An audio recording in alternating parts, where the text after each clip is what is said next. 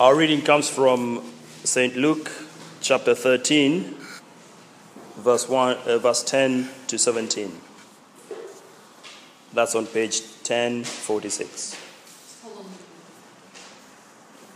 1046.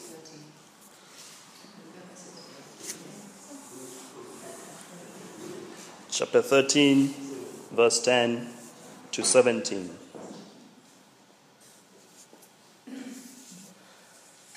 On the Sabbath, on a Sabbath, Jesus was teaching in one of the synagogues, and a woman was there who had been crippled by a spirit for 18 years.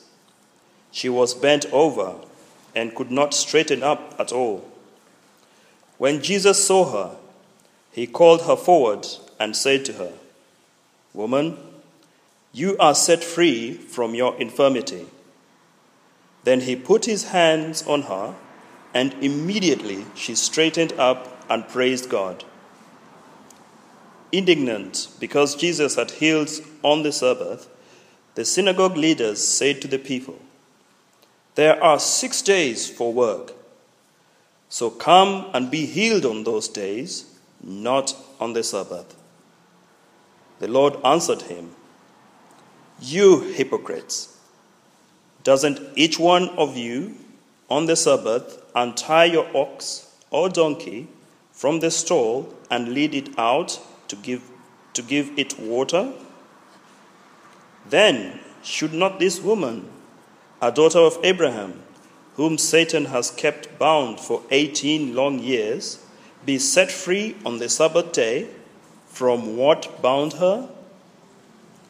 When he said this, all his opponents were humiliated, but the people were delighted with all the wonderful things he was doing. There ends our reading. Please keep your Bibles open.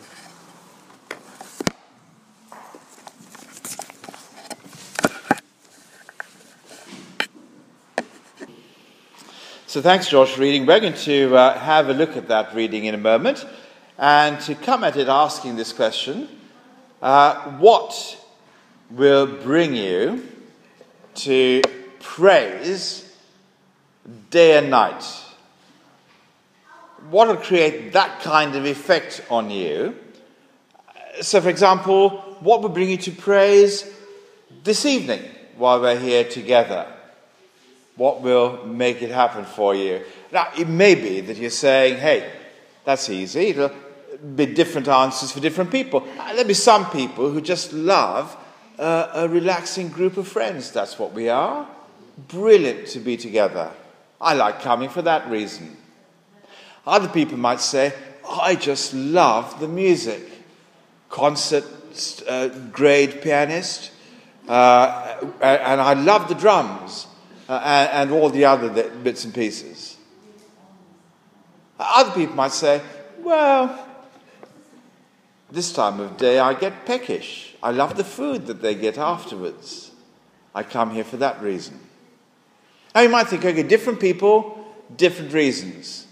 But if you look at this passage in verse 17, everybody, everybody is praising God together, not just some for this, some for that, but they're all praising God, and we're going to understand why. And we're going to look at why under three headings one, compassion, two, Sabbath, and third, praise.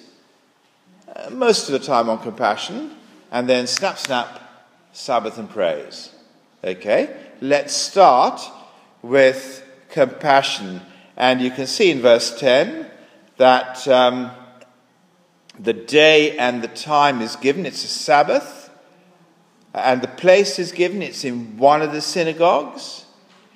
And then you're introduced to person number one. It's a woman. She's crippled. And, well, it's serious.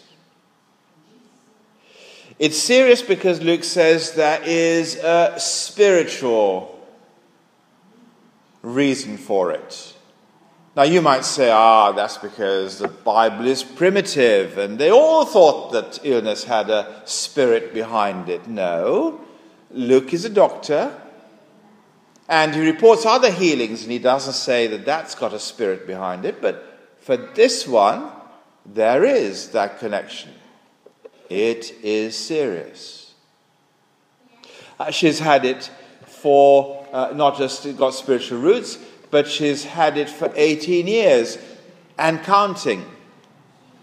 So there's no way in which she's going to get better. If, she, if there was, she would have got better by now. There's not much hope for her either. And then, thirdly, uh, well, it stopped her being human. She's bent double. She can't be like any other ordinary human being. That's what's been taken away from her, if you like. And when the Bible tells us these details, it's not just to say, right, okay, that's fine, yeah, we've clocked that, now let's go on to the next verse. It is because we're meant to feel what it must have been like for her. It's to help us to feel compassion for someone like this. In our last church, uh, before we left, actually many, many years ago, there was a lady who was bent double. And because of the pain that she was in, she was usually bad tempered, and so people kept away from her. She was therefore a very lonely person. Her house was a mess because she wasn't mobile to make it clean. And it even affected her digestive system. And this is in our day when there are so many painkillers to help. Whereas for this lady, there was no such help. We're meant to feel the compassion and feel what it was like for a person like that. And Jesus does that. He is the next person you meet.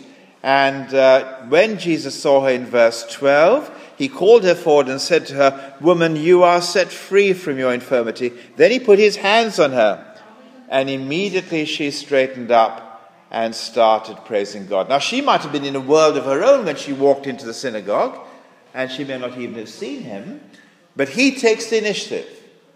He comes across, he touches her, and he looks after her. That's what compassion does. But then in verse 14, you meet the next one the synagogue leader. And to be honest, it's a different reaction. It's good for us to see somebody with no compassion. He gets angry, doesn't he? And it's important that we understand that these guys in the Bible, the bad guys, if you like, are not meant to be seen as uh, the sort of bad guys in a panto. When you see a bad person in the panto, you boo, you hiss, and you're clearly not on his side. When the Bible tells us about a person like this, it's much more healthy for us and humble for us to say, now, I'm a bit like that, aren't I? And these people are put in front of us as mirrors to see what we're like, not to get us to boo and hiss. And when I look at this synagogue leader, I begin to see there are three ways in him where he looks just like me. First, he loves his rules more than he loves the lost. You see him in verse 14 six days for work. These are the rules. Come and get healed on any one of them. Instead, he's talking to the crowd. He's a bit of a coward, isn't he? He's not talking to Jesus, who did the healing. You know what it's like, don't you, when you've got uh, a handful of kids in the supermarket, and uh, just at that moment in time, they're picking off everything from the shelf and you're kind of busy trying to smack their hands and stop them. And a loud voice comes down the same aisle that says, Ha, children these days just don't know how to behave. And you know exactly who they're talking to. In fact, I heard those words word for word on Monday, not in a supermarket this time, in Campsie Road. Trouble children, they don't know how to behave. I didn't have the heart to point out the person who was talking to me that actually one of her children wasn't, hadn't been speaking to her for the last seven years. Children are difficult. Abigail accepted.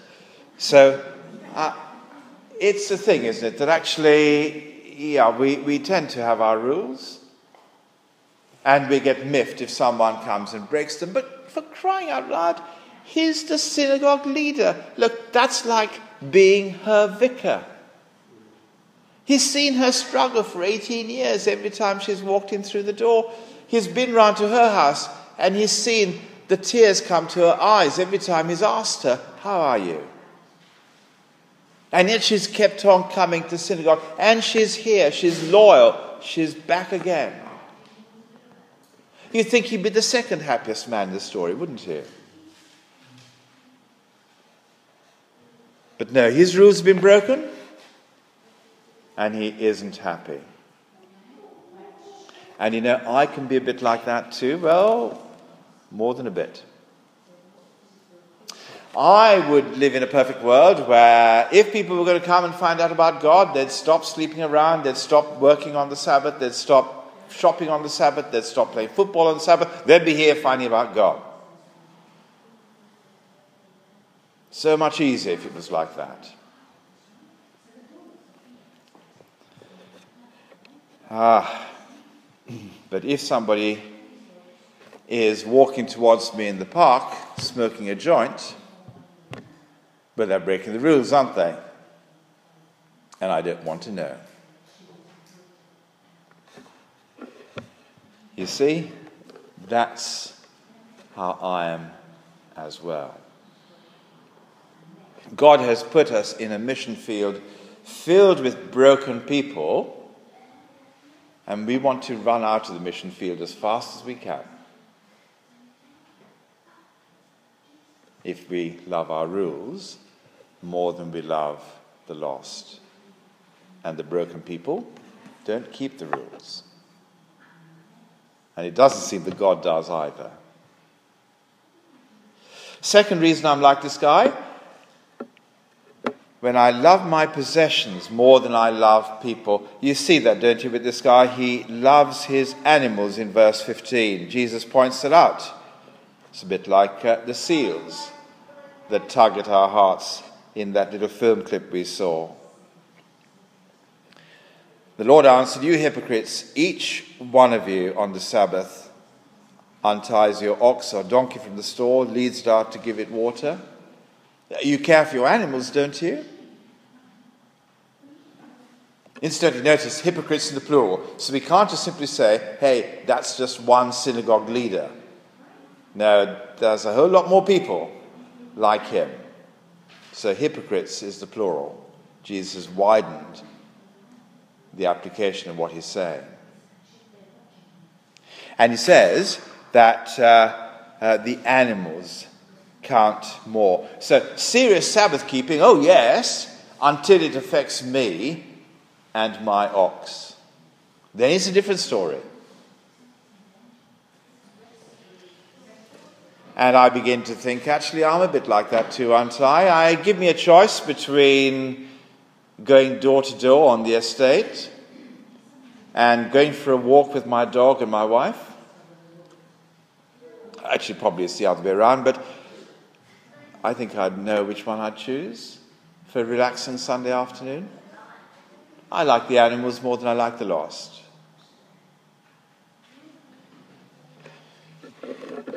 And thirdly, he was pretty blind to Satan's bondage. Jesus sees behind the crippling thing in verse 16 and sees that Satan has kept her bound for 18 long years. Uh, we don't see the second bit. We see the cripple. We see the person, if they came in through the door, we'd say, Ah, oh, poor dear, let's get her a seat. Paul, could you go and put the kettle on? We'll look after her. We see that level of need. We don't see the chains. that tie, that person, that drag, that they drag around everywhere they go, which is what every single person has unless Jesus has freed them. We see the outside, we don't see more than that. If only I can look across when I'm sitting down on the tube and I see the face in front of me, maybe with the headphones on or reading paper, if only I could see next to their face a snapshot of the despair that is flashing across their eyes as they hear the words, Depart from me spoken by the Lord Jesus and see the full implications of that. If only I had a snapshot of that moment next to them, I'd feel more compassion. I'd want to plead with God, I'd want to plead with them. But most of the time, I'm blind. When I ought to feel compassion. I said I'd uh, take a time on that, but let's go on to the Sabbath and uh, see very quickly how uh, Jesus is in the Sabbath. It is the last time he'll be in the Sabbath, but you might remember the first time he went. The first time he went the Sabbath, if you were around back then when we were at the start of Luke, well, that was when he went to a synagogue and he read out a bit from the prophet Isaiah. And he said, The Spirit of the Lord is on me to proclaim, liberty to the captives. I've come to bring freedom, he said. And the Sabbath day was the perfect day to make that announcement because the Sabbath day was the day God rested. That doesn't mean he did nothing, it means that in the end he showed people what his eternal rest was going to be like. The Sabbath was all about putting in front of people the rest of God in heaven. So the Sabbath was never a question of doing nothing, it was a foretaste of the future. It was doing everything you could to give people a taste, a whiff of heaven. So it was a totally Sabbath thing to do to let this woman out of her captivity, out of her crippling condition. It was a totally Sabbath thing to do to explain how God is full of compassion. And it's a totally Sabbath thing to do with God taking the initiative. I know this man said, Hey, come and get healed on the other six days. Actually, this woman didn't come to get healed. Jesus took the advantage, took, took, took the initiative. And he always does. Because he is so full of compassion. That is why he is on the way to the cross, where he will take the initiative to release people from Satan and to one day bring them into his Sabbath rest. It's a wonderful foretaste of the future to see the compassion of God.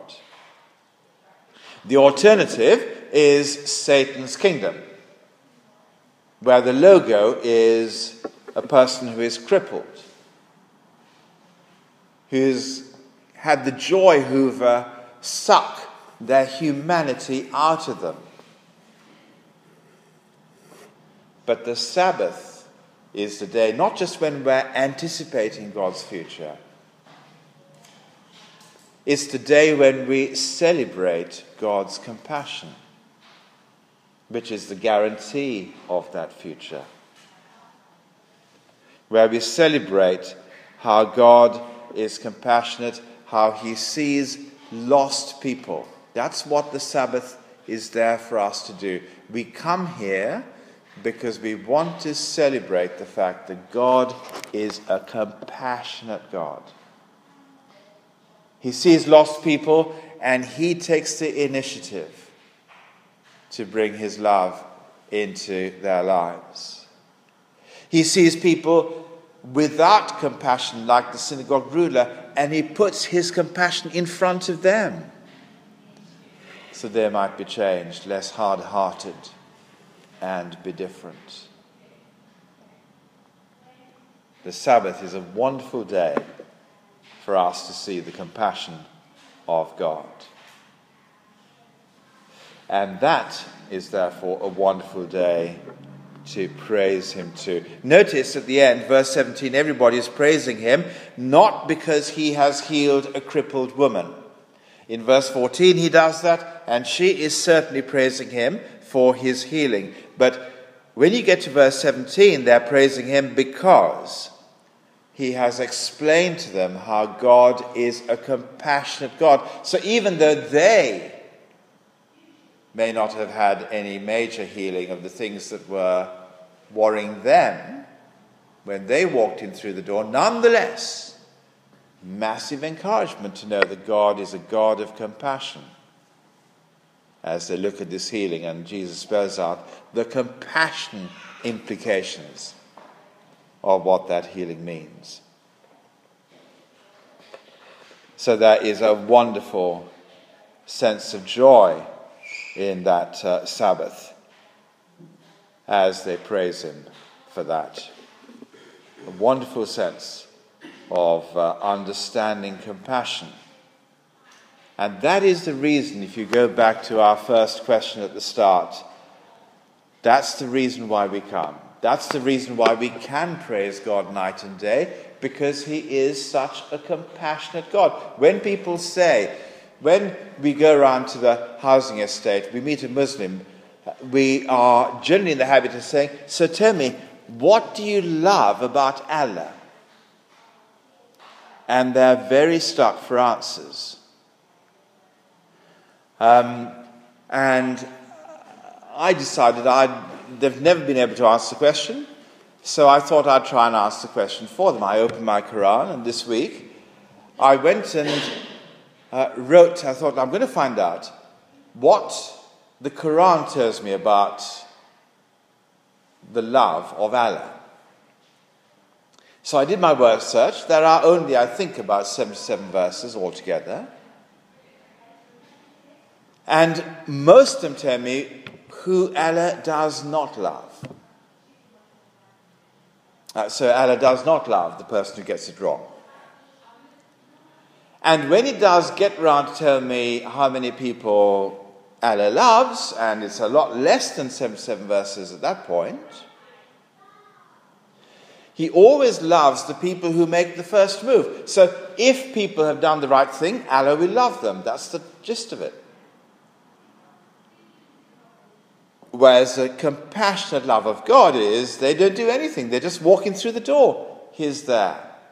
You've seen it in action with Jesus and his cripple. And so we come here because we want to find out that there is a compassionate God like that running the world. Because all the other things that lie to us outside tell us that there is no God of compassion like that.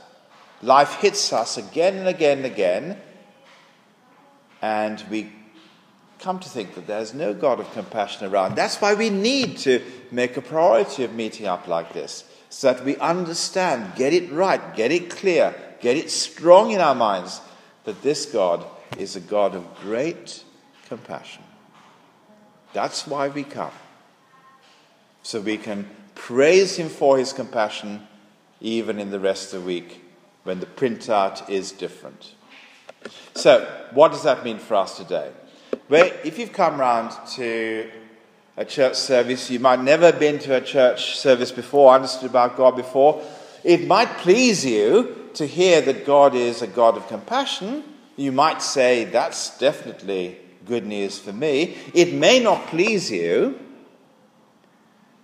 to hear that actually, until Jesus frees us, we are actually chained to Satan, bound by him. And we might say, no, no, I'm not buying that. I think it's the other way around. I think when you're not a Christian, you're a free person. It's when you're a Christian that you're bound. The minute we start thinking like that, it shows that well, we're trapped by Satan because we believed his lie that he can bring freedom. Whereas actually, it's only in Jesus you can straighten up and be the person that you were made to be a proper human being, living relationships as they should. Now, I think it's right. Whatever problems we might have, if we're not Christians, it's helpful to see actually it's not the problem that is the problem. It's the fact that Satan is behind the problem, and I'm chained, and I'm enslaved, and I'm stuck. And I need to be released from him. And we start talking to God in a real way for the matter that really is important his release from the person that Satan has bound, or for the person who Satan has bound. As if you're not used to church, but what happens if you are used to church? Well, I wonder if you feel a bit like me, convicted that I'm more often like the synagogue leader than I am uh, like Jesus. In other words, I like my rules, I like my possessions, and I generally am blind to what most people need.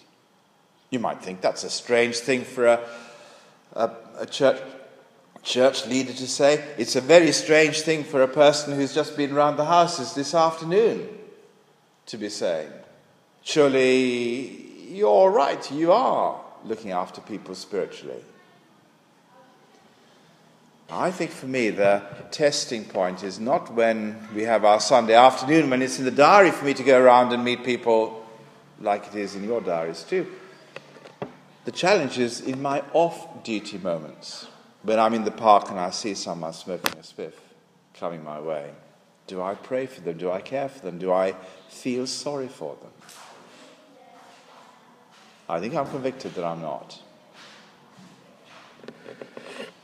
But what happens if I want to be open to the Bible and I want to be open to this God of compassion? How might I be more open to Him?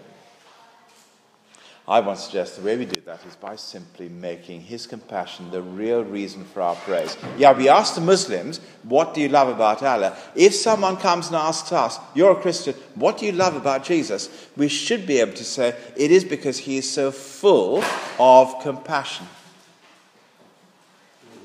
He is so full of compassion. That's what I love about Him. Last week, if you were here, we saw Jesus say some pretty startling things. He said, Unless you repent, you too will perish. And we might have been a little bit, whoa, knocked back by that. But now we understand, don't we, that those words come from a man who is full of compassion. It's a compassionate thing to say, what Jesus says about eternal issues. So we need to praise him for that. We need to learn to, night and day, thank God for the amazing God of compassion He is to you personally, as He is to me, as He was to the woman in our story. I'm going to stop there and take questions. Say what you like.